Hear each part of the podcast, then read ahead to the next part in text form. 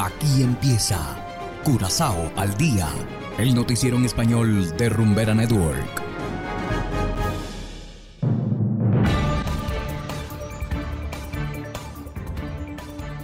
Muy buenas tardes, estimados oyentes de Rumbera Network 107.9 FM. De igual manera, saludamos a quienes nos escuchan en formato podcast a través de noticiascurazao.com. Hoy es miércoles 2 de noviembre de 2022 y a continuación los titulares. Nuevos precios del combustible entraron en vigor. Nueva propuesta sugiere aumentar el salario mínimo. Guardacostas interceptaron importante cargamento de drogas. Y en internacionales, denuncian muerte de presos políticos en Venezuela. Esto es Curazao al día con Ángel Van Delden.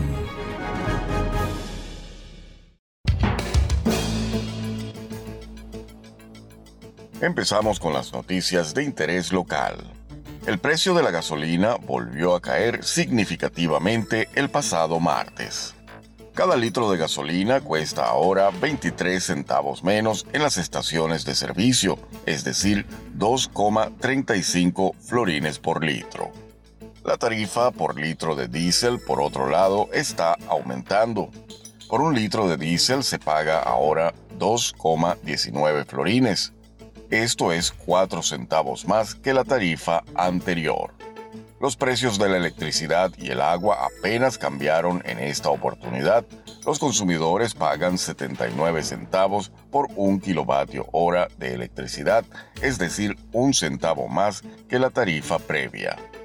Y continuando con las noticias locales, el salario mínimo subirá el próximo año, al menos ese es el objetivo del Ministerio de Desarrollo Social y Bienestar, así lo informó el diario Extra. La propuesta actual se basa en un aumento del 11,2%. Desde 2019 el salario mínimo por hora es de 9,62 por una semana laboral de 40 horas la Cámara de Comercio no tiene objeción al respecto siempre que también se procure aumentar la productividad laboral y flexibilizar el mercado. Además de esto, el nuevo salario mínimo no debería tener un impacto negativo en la economía. Y seguimos con las noticias. La Guardia Costera interceptó el pasado fin de semana 440 kilos de droga. La droga fue hallada en una lancha procedente de Venezuela.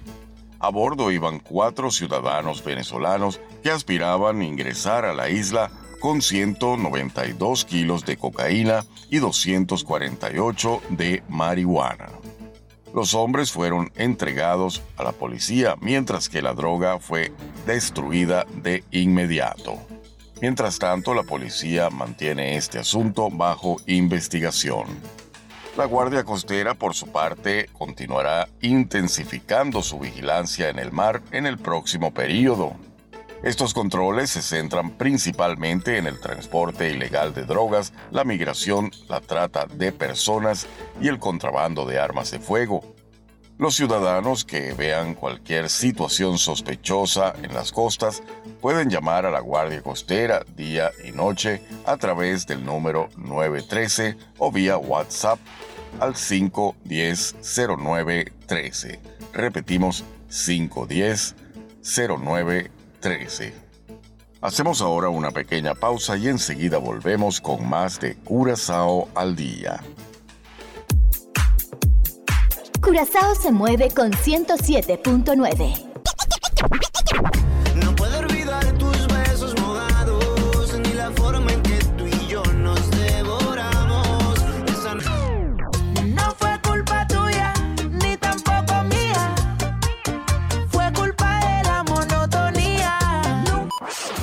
no lo escuchas aquí, no existe. No existe. Rumbera Curazao, la número uno del Caribe.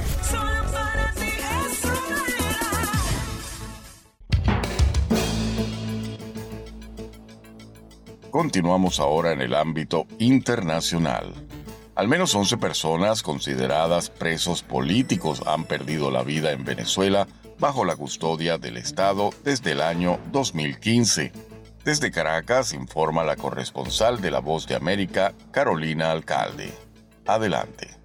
La falta de atención médica oportuna ha sido uno de los factores que han incidido en las muertes bajo custodia del Estado de al menos 11 presos políticos en medio de circunstancias aún no esclarecidas para sus familiares y abogados. Consultado por La Voz de América, Gonzalo Imiop, director vicepresidente del Foro Penal, una organización no gubernamental que brinda asistencia pro bono a detenidos de manera arbitraria, sostiene que el hecho de que una persona fallezca bajo custodia del Estado sitúa la responsabilidad sobre los representantes del gobierno. La falta de atención médica oportuna, adecuada, que se ha convertido ya en una regla sistemática, pues muchas veces conduce a estos eh, desenlaces fatales, ¿no? Y esto pues le suma más ignominia a una prisión que ya por sí misma es bastante arbitraria, es una situación bastante delicada. En tanto, Teres Limalabé, directora de la organización no gubernamental Justicia y Proceso Venezuela, agrega que en todos los casos hubo omisión por parte del Estado en cuanto a la atención médica. En Venezuela realmente este tipo de cosas no se investiga, pero bueno, se acude a los organismos internacionales y queremos evitar y queremos desde este momento poner en alerta las personas que entiendan, que tengan el poder y que entiendan que esto no puede seguir sucediendo. Casos emblemáticos como el del exministro de la Defensa Raúl Baduel, el concejal Fernando Albán y el capitán de corbeta de la Fuerza Armada Nacional Rafael Acosta Arevalo han dado la vuelta al mundo y han generado alarma en instancias internacionales. El más reciente informe de la Misión Independiente para la Determinación de los Hechos sobre Venezuela, rechazado por el gobierno, concluyó que individuos de alta jerarquía en la cadena de mando de los servicios de inteligencia venezolanos cometieron crímenes de lesa humanidad y señala al presidente Nicolás Maduro de encabezar planes de represión contra la disidencia. Carolina Alcalde, Voz de América, Caracas. Y de esta manera, estimados oyentes, llegamos al final de Curazao al Día. No olviden que pueden descargar la aplicación Noticias Curazao, disponible totalmente gratis desde Google Play Store. Trabajamos para ustedes Saberio Ortega en el control técnico y ante los micrófonos Ángel Van Delden. Tengan todos una feliz tarde y será hasta la próxima. Aquí termina Corazao al Día, el noticiero en español de Rumbera Network, 107.9 FM.